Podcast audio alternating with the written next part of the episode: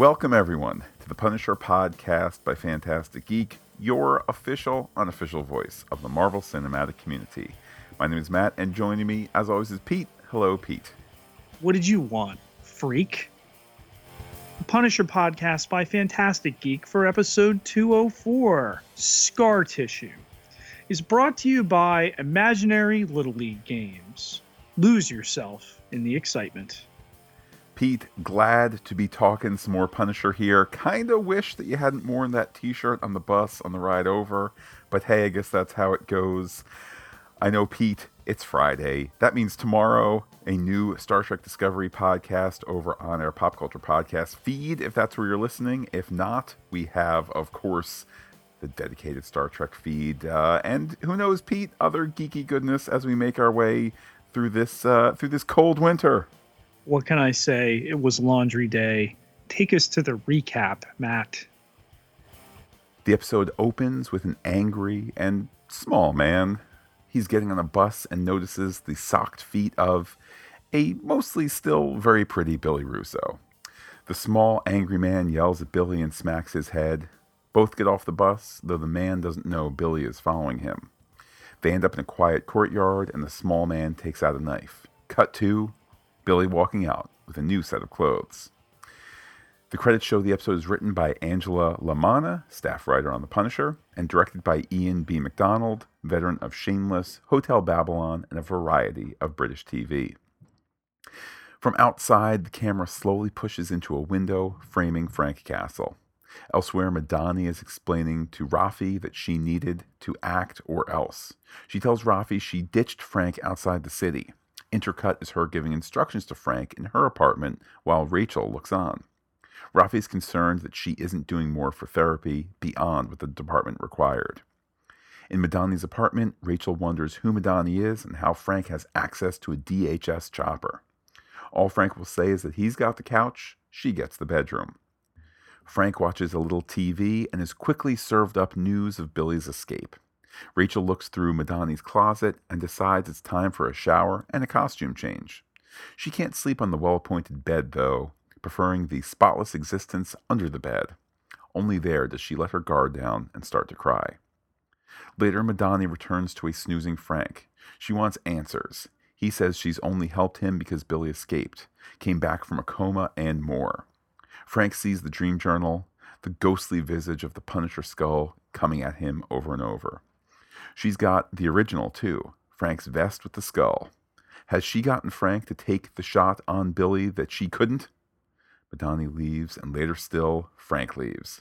Rachel sleeps and flashes back to a dead body, to several dead bodies, to witnessing a slaughter in a motel room and running.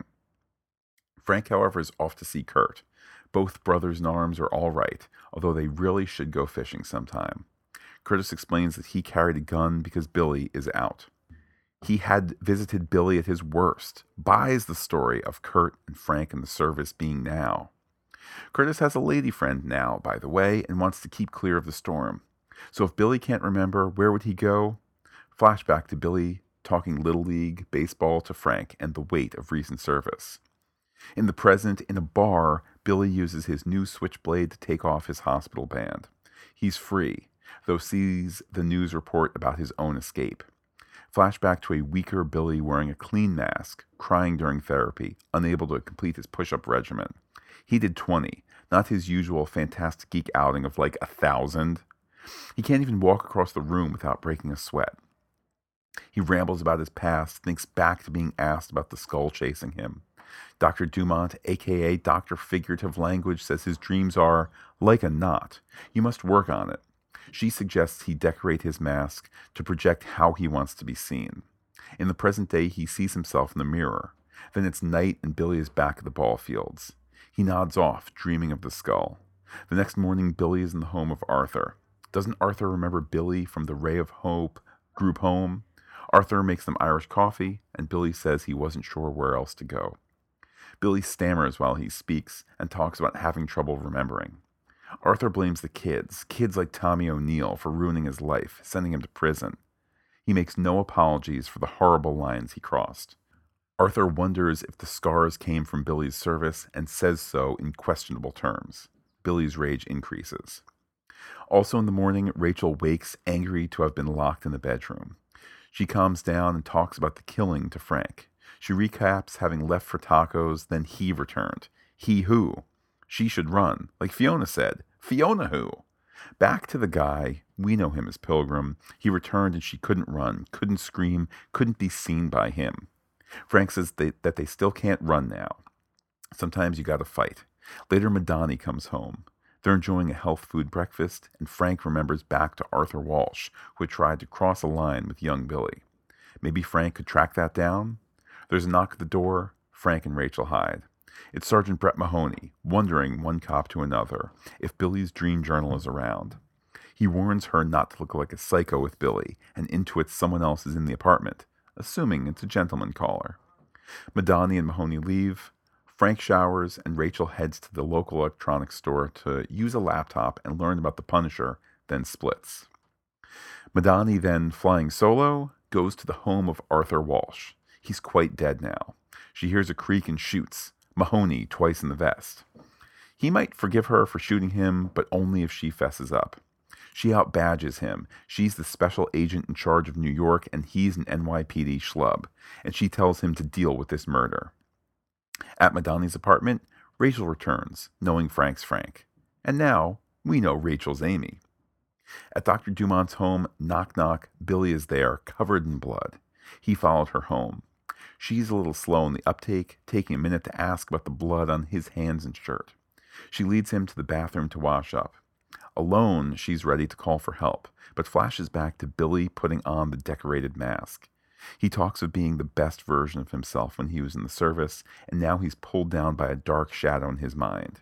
What if he deserves this, he asks. What if he can be redeemed, she asks. In the present day, she hasn't called, and he's looking on.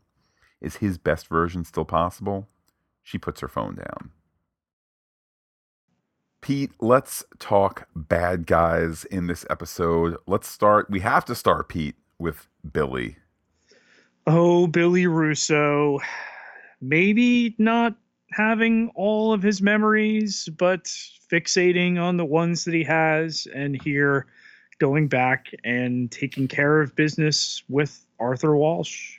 We talked a few episodes ago about a lack of sympathy for Pilgrim.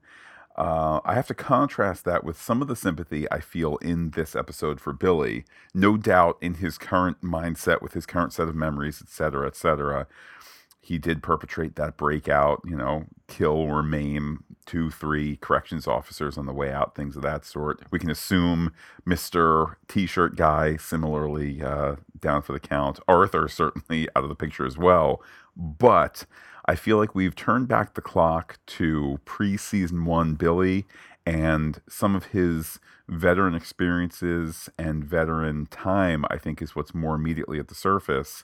So I think this episode offering a little bit of reflection on that veteran post-service, post-field of combat experience there, and some of it leaking into how I view Billy.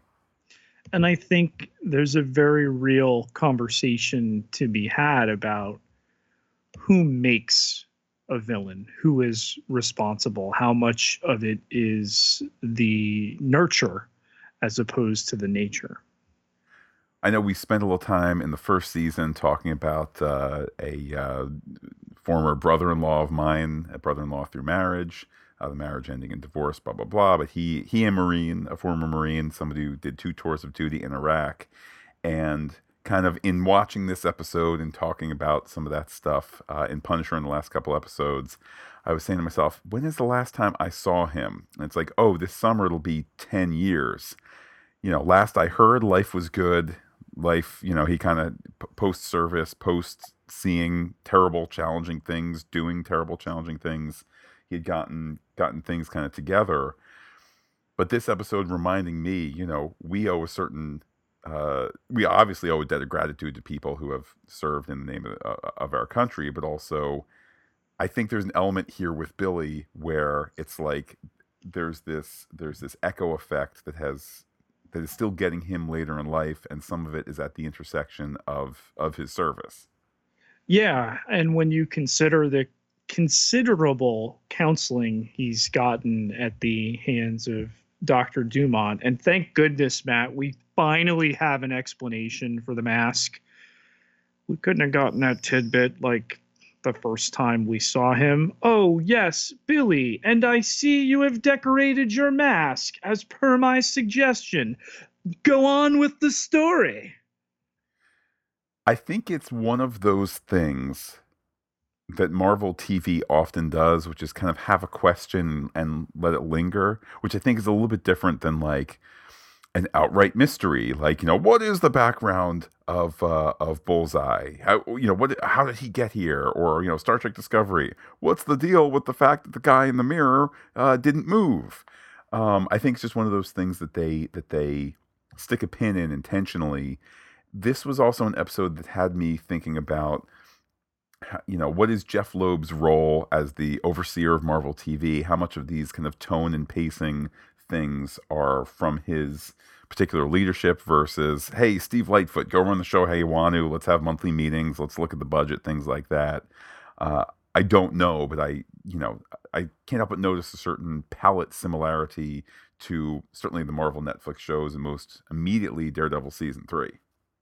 Yeah, and I definitely see what you're talking about, but I think those particular cases that you mentioned nowhere near as prominent. You want to hit me with a zinger at the end of an episode where someone's image stays in a mirror and then does something differently than they did. Obviously, that's what you want me left with to ponder. You're going to show me this mask and make no reference to it whatsoever. Like, you know, I'm supposed to think as somebody who comes from a medical family that, all right, are those the lines from the stitches? Is that an outline made on his face? But what's with the colors and everything? And I know he made the finger paint reference in the previous episode, but to connect that to the mask, I think was a stretch. But again, you know, not down on this. I'm just glad we finally got, hey, I encourage my patients to decorate this to make it look like you feel on the inside. That to me was humanizing. That was positive therapy made for a guy who later in this episode jams his childhood tormentor with a stick. And no question, I think, as to the villainy shown in Arthur Walsh's past. I think it was, I don't quite say daring, perhaps that's hyperbole, but it was an interesting choice, perhaps not the easiest choice, for the show to 110% go all in on Arthur Walsh did these bad things. This was not that Billy somehow had the wrong perspective, or, you know, was it Billy age 18 where maybe it's legal, or, but this was just full on Arthur Walsh is a monster. And as much as he opens the door, metaphorically, since Billy wanders on into the home on his own power, but as kind of kindly old neighbor man as Arthur Walsh is, we again have one of these characters where it's just the one episode. It's doubtless a New York actor. This is not, you know, oh man, Pete, they got Al Pacino in for a 3-episode thing, and it's going to be amazing. This is a guy, an actor I've never heard of before. I don't know that I've seen him before.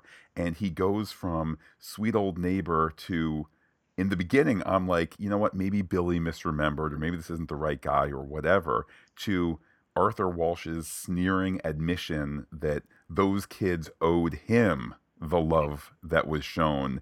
And it's just stomach-turning. It is. And, you know, they deal with it for a Netflix show of this, I guess, rating, TVMA. They deal with it pretty tentatively at first. You're like, all right, so is this a 1-to-1? Was he molested by this guy? Did I hear this correctly? And those words are never spoken, but heavily implied. And then the line about how, you know, Billy was pretty, and then what you mentioned before, that these children were all too eager to return the love that he had shown them. Yeah, clearly this man was a monster. Doesn't mean he had to die. Certainly doesn't mean that Billy's therapy entails murdering him. Well, I think that's kind of the story net gain, in that, you know, I'll take the show at what it gave me. I don't have the, you know, New York criminal code in front of me. I'll take the show at what it gave me in terms of he was accused of these crimes, found guilty, went to jail for 10 years, obviously paid a social price since then in terms of losing his pension and his job and reputation, right, and things like that. Let's say, for the sake of argument, he was, you know, his crimes were behind him and these actions had stopped.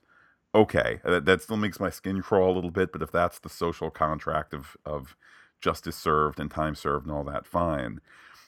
That said, Pete, fictional child molester killed by our villain in the Punisher show, you know, I'm okay with that.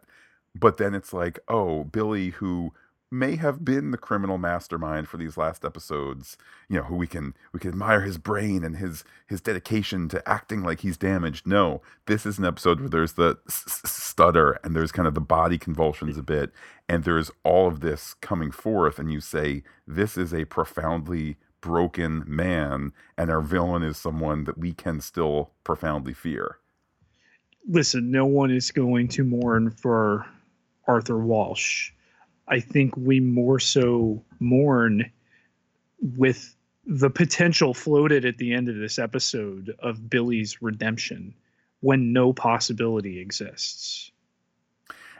Yeah, and that's the scary note that it ends on. This notion, again, I'm glad Dr. Dumont is not played as the doe-eyed, you know, aw shucks, handsome, I'll save you, but she's clearly misguided. I have no doubt that there is a American Psychologist Association bit of guidance, let alone legal guidance, to say, you know, when someone has committed a crime, you can't hide that, even though you're a therapist. You know, it's the old code of confidence there, taken in by your doctor or your priest, your pastor, your religious person. But there's also a line where, I don't know, they show up with not their blood covered in them. Should have dialed 911 and chose not to. So, I mean, a minor villain, Pete, but I guess we have to throw some villainous attention towards Dr. Dumont there. Yeah, but how much of what she does in this episode is motivated by fear? She's prepared to make the phone call. She flashes back to their conversation about his redemption. And then he sees her with the phone. She can't make that call then. So hers is a really interesting case. We've been talking a lot about sympathy. I certainly feel sympathy for her, and I'm not saying like, oh man, dropped the ball, it was a clear decision.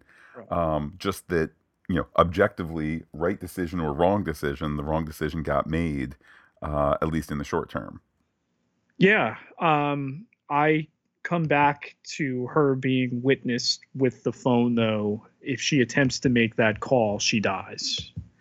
Then you know what? Kudos to the show for giving that degree of kind of ambiguity, or that kind of story out short term, because you're right. I mean, it's kind of easy to sit at home and go, oh, I should have dialed 911 and done the right thing, with a capital R and a capital T, with your cowboy hat and your 6-shooter, you know, take justice into your own hands. It is a frightening situation that she's in. Pete, perhaps just as frighteningly, or frightening in a different sense, we see Madani in this episode, among other things, illegal search and seizure of a home, illegal entry into a home without a warrant, without probable cause, dressed as a cop, no coordination with other law enforcement officials. I mean, this is like basic structure of law enforcement and, dare say, society that she's nipping at here. Matt, our agent Madani plugged Brett Mahoney in his vest in this home she broke into at point blank range, and thankfully did not kill him. What has happened to our agent, Dina Madani?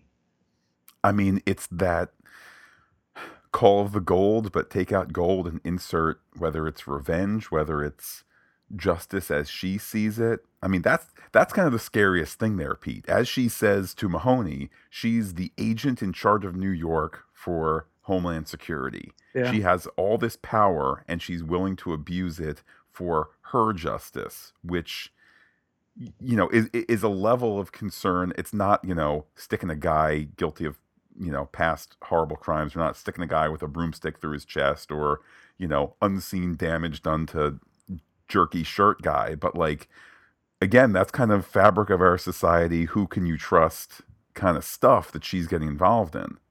It was one thing, and it happens in shades in this episode. You know, she's lying to Rafi, who for some reason in a subtitle was referred to as Gunner at one point. I don't know if you saw that. I did see something, and I was like, I must have been typing. Like, you know, it was Pete. No one's perfect, not even Netflix. No.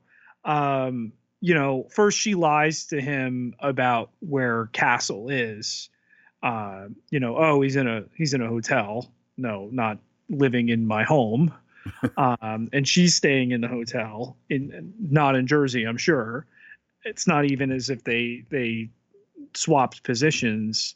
But then that she nearly, Matt, took the last vestige that we have right now of Daredevil from us.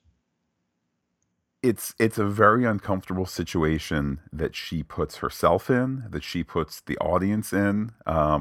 She, of course, unaware that, you know, she's a fictional construct and we're watching her. But, you know, I think there's supposed to be this hope of law and order, and sometimes the Punisher needs to act outside it, or Daredevil, or whomever. But what we see with her is this increasing abuse in government.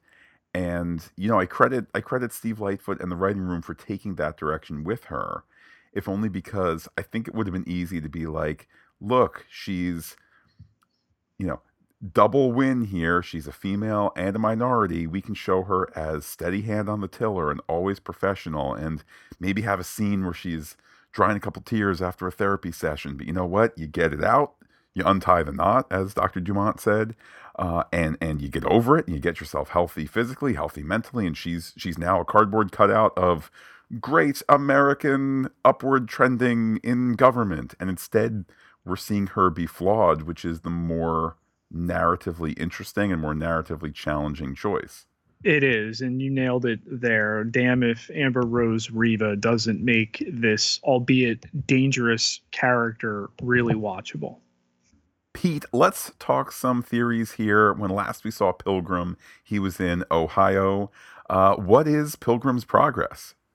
Pilgrim's progress right now, I'm going to say he's in some spot in between, and obviously we're going to find out real soon.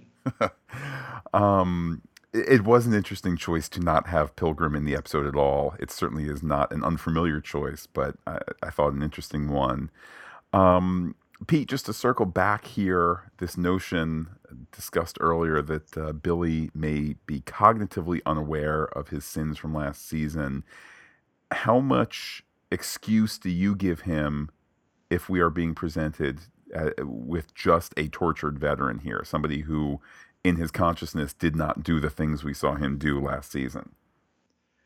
I mean, it's so interestingly drawn. He's had this traumatic brain injury. He's undergone this counseling. And while we're a little suspicious of Dr. Dumont and her course of treatment when he breaks out and now has shown up at her door covered in someone else's blood,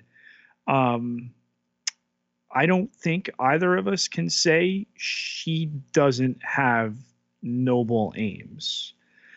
So with him, it's like we've hit a reset button to a certain point. And okay, he wanted vengeance against a childhood molester. I think a lot of people would be justified in feeling that. The difference is he's acted upon it with murderous intent rather than here's a tip to cops. Here's, you know, the information of what he did to myself and others. Remember, as you pointed out, this is a man who served his time. yeah, I think it's pretty hard to be fully sympathetic to Billy Russo. What theories are on your radar? What is up with Amy getting under the bed? This after the story that when she found the people dead in their motel room, she was under the bed. For my money, it made sense pre-flashback. It made sense that, you know, in this kind of, you know, written on the page but not said in dialogue kind of notion of she doesn't feel comfortable in this strange room. It's too open. It's too, you know, it's all that we want, Pete. It's a big, giant room with a great view of, you know, Manhattan and sunlight coming in and giant closets. And that's all too open for her. And she needs the constraint under the world's cleanest underbed area. So again, it was like, ooh, she needs the constraint to feel safe. But then it's, she saw this terrible thing while under a bed. To me, it's a little, there's a little cognitive dissonance there. Maybe it's just like, hey, in the writing room, she goes under the bed, flashback to under the bed. It's a great through line. To me, it's not a great through line. Yeah. I mean, I get that she sought refuge there. I get that we show the uncomfortability on a comfortable bed that tells a story in the action. Okay, was she sleeping indoors? Was she in doorways, I should say? Was she, you know, able to be comfortable in uncomfortable places? And now this great soft bed of Agent Madani's with her 15 identical outfits in the closet is too sensory for me, and I must go under the bed. And maybe I'm afraid of Frank/Pete/ whomever this guy is. I've seen murder a lot of people. Hence I've locked myself in Madani's room. But yeah, like you say, when the story plays out and we're privy to the details, what we have so far of Amy working for Fiona and this job in Chicago and the people dead in the motel and the photos and everything like that, it just doesn't square at this point. To stick on the fashion trend just for a moment, it did have me wondering, Pete, like, I guess this is what it's like for women in a white collar world, you know, where you always, particularly in like Homeland Security, I doubt they have, you know, crazy hat Thursdays and jeans Fridays and things like that, you know, men and women alike. But like, is this what it's like? Like dark black suit, light black suit, charcoal suit, light blue, dark blue, white, cream, you know, like there's no Hawaiian shirt day once a year or anything like that. So is it just, it almost was like, Pete, you know, there's an old episode of Thundercats where Cheetara opens her closet and it's 8 different Cheetara, you know, leotards and that's it. And it was like, oh, I guess that's all they wear. So I guess that's how it is, Pete. I bought it. I mean, how many different color combinations is a female agent going to wear in a man's world when you're both expected to wear suits? So Amy was with this party of 5 other people that was found dead. What was the nature of their job? Taking pictures of people at a funeral mat in Chicago. I had a real vibe of it being reminiscent of Great Expectations and Fagin with the kids that are, you know, out doing rascally things. Just this notion that, you know, I think it still is not fully formed in terms of what we've been given in the episode, but this notion of, hey, kind of hire kids that might be, no pun intended, runaways or on the edges of society, that kind of thing, and have them be the kind of boots on the ground for whatever bad is being done, because who would notice, you know, a homeless kid, or who would notice a kid who's working as a waiter at this function, or, you know, that sort of thing. I continue to be interested, although perhaps a little bit less so, in this still unfolding mystery of the past. My request up to the writer's room of the past as they put this together is, all right, we're heading into episode 5 after this. Let's kind of get a move on of like, and these kids were there taking pictures of politicians to sell to the newspaper or to, you know, have them change votes or whatever it is. Let's kind of like get to it at this point. And you steal my next thought. The way that she's initially explaining this, and it might have been with the Arthur storyline in our minds. Okay, there were a bunch of people, you know, kissing and hugging and crying at this funeral. And first I'm like, oh, wait a minute. Is there some kind of like trafficking ring, or, you know, what evidence is being taken when you let it sit and it's like, all right, these are people at a funeral, they're mourning. Yeah, it certainly was an incongruous combination there, kissing and hugging and crying. Particularly when you say kissing and hugging, usually that's a euphemism for something not done at a funeral. Again, I just return to, it's an interesting mystery. Let's get to it at this point with telling us what it is and then moving forward. How about Madani shooting Mahoney here, Matt? How is he alive? How is he just... And she maligns him for having to catch his breath. I did remember seeing, you know, one of these, like How It's Made or something like that, where one of the ways to test how effective a bulletproof vest is they'll take, you know, a vest off the production line and stick it on like a clay dummy of a torso. And then, because when you put it on a person, there's a certain impact, but, you know, skin and muscle kind of goes back into place and you bruise, you know, whatnot. But with the clay, it kind of stays static where it leaves this hole in the clay that isn't going to come back, and you can measure the force, blah, blah, blah. And like, good news, Pete, bulletproof vest stops the bullet. You might break a rib, or you might have a terrible bruise for the next 2 weeks, but obviously you didn't get a armor-piercing bullet through your lungs or whatever it might be. But it does a heck of a lot of damage, and I think the show underplayed it, particularly at the distance she fires. I don't know much about guns, Pete. All I know is, you know, I'm listening to a James Bond audiobook and his Beretta is not good past 20 or 30 yards or doesn't have good stopping power or whatever. She's got a grown-up 2018, you know, agents kind of gun, and I'm surprised he popped up after that.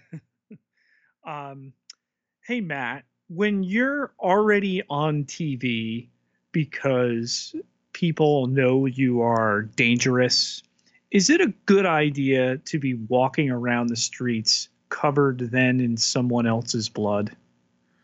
No, asterisk. Maybe he closed that coat for the walk on over there. And then as he went on the doorstep, he said, wait a minute, I need to have dramatic camera reveal, and unbuttoned his coat. But your point overall is well taken. All right. So is it believable that her apartment would be under some kind of surveillance? She was treating him. She's seen on video being brought outside by him, and then some kind of outside surveillance had to have glimpsed her in that alleyway. You think they might have been keeping tabs on her?